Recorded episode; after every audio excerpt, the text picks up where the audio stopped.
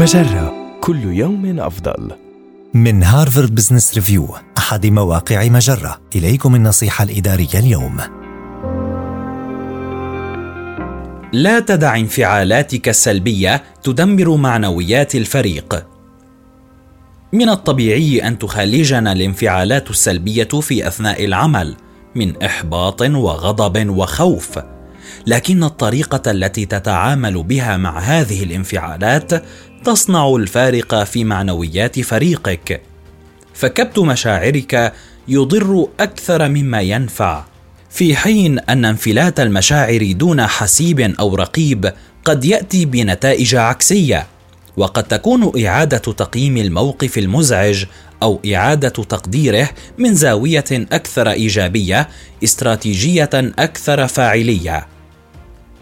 على سبيل المثال إذا كنت محبطا لأن مشروعا معينا لا يسير على ما يرام فذكر نفسك بأن الوقت لا يزال متاحا أمامك لتغيير الأوضاع وأن هذا مجرد واحد من مشاريع كثيرة يعمل عليها فريقك. لا تتمثل الفكرة الأساسية هنا في التظاهر بأن المشكلة غير موجودة. بل في السعي لإعادة صياغة المشكلة باعتبارها تحد يمكنك اتخاذ خطوات للتغلب عليه. على سبيل المثال يمكن أن تساعدك إعادة تقييم الموقف على ملاحظة أن أعضاء فريقك يشعرون بخيبة الأمل أيضا بشأن المشروع وأنهم يحتاجون إلى التشجيع بدلا من تلقي المزيد من النقد.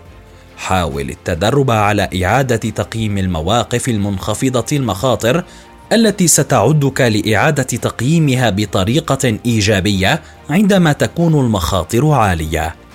هذه النصيحة من مقال كيف تتعامل مع الانفعالات السلبية بطريقة تفيد فريقك؟